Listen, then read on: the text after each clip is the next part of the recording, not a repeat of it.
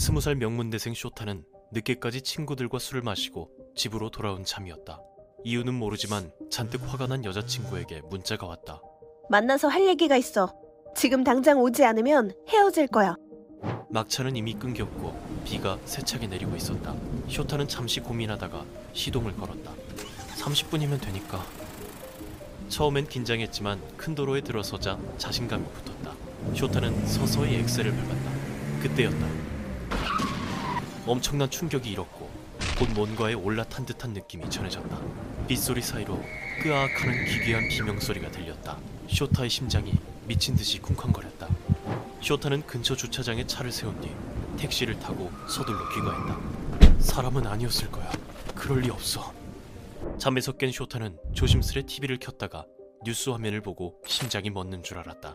도로에 정차한 순찰차 영상과 함께 차에 200m 끌려가 여성 사망이라는 자막이 나왔다. 오늘 새벽 1시 30분경 시내 도로에서 81세 여성 노리와 씨가 사망한 채 발견되었습니다. 쇼타는 급하게 차를 세우던 주차장으로 향했다. 차는 언뜻 보기에 평상시와 다름없었지만 가까이서 보니 좌측에 검붉은 얼룩이 묻어 있었다. 쇼타는 얼른 차에서 티슈를 꺼내 얼룩을 닦아냈다.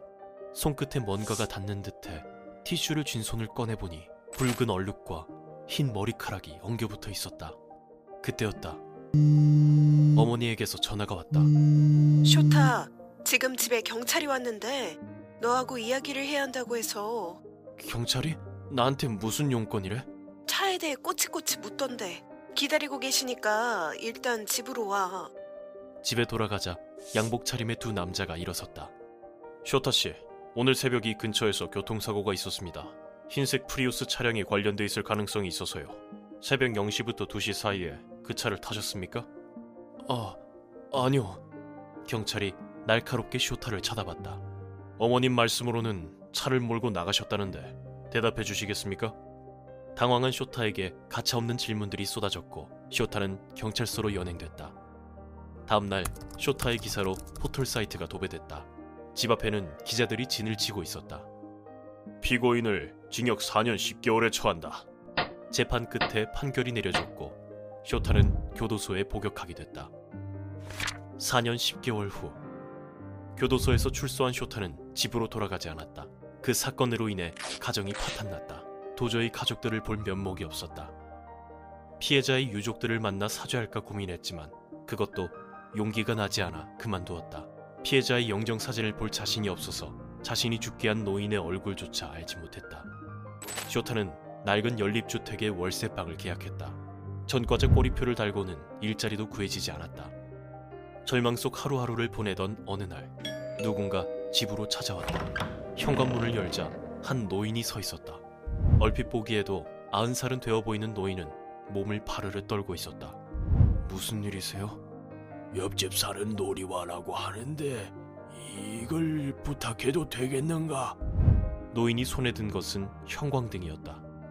노인의 집으로 가자 형광등이 깜빡거리고 있었다. 진열장 위에 있는 영정 사진이 눈에 띄었다. 머리가 희끗한 여성은 노인의 아내인 듯했다. 아내가 친정에 가 있어서 오늘은 외롭구만. 빨리 왔으면 좋겠는데. 그런 노인을 보며 쇼타는 애달픈 마음이 들었다. 치매가 온 것 같았다. 쇼타가 형광등을 갈자 노인이 감사의 표시로 귤을 권했다. 고맙네. 귤을 좋아하던 아버지가 생각난 쇼타는 노인 앞에서 한참을 울었다. 그 후에도 쇼타는 노인의 집에 종종 찾아가곤 했다. 이거 제가 만든 건데 괜찮으시면 음, 간이 좀 세구만. 짜게 먹는 습관은 주의해야 하네. 내 아내는 그 부분을 특히 신경 써서 음식을 만들지.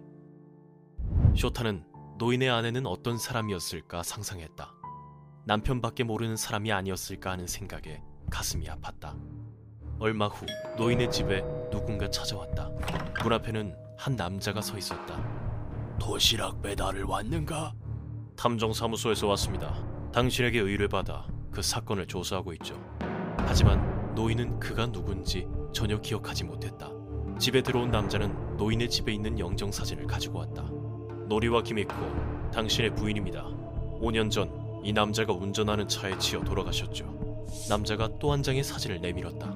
사진에는 젊은 남자가 있었다. 쇼타였다. 저는 당신에게 의뢰받아 이 남자를 조사하고 있습니다. 이 남자는 지금 어디에 있는가?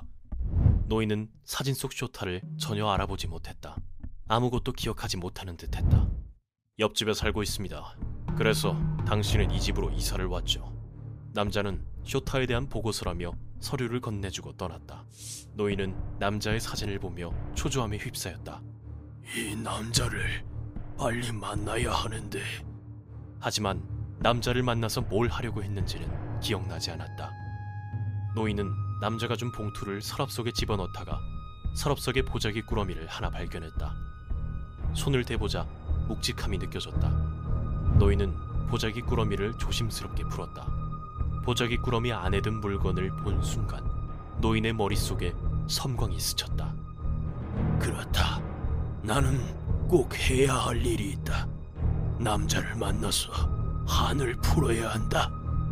절대로 잊어서는 안 된다. 뺑소니 사건 가해자의 시점에서 바라본 진정한 속죄의 의미. 어느 도망자의 고백. 이 콘텐츠가 도움이 되었다면 구독과 좋아요를 눌러주세요.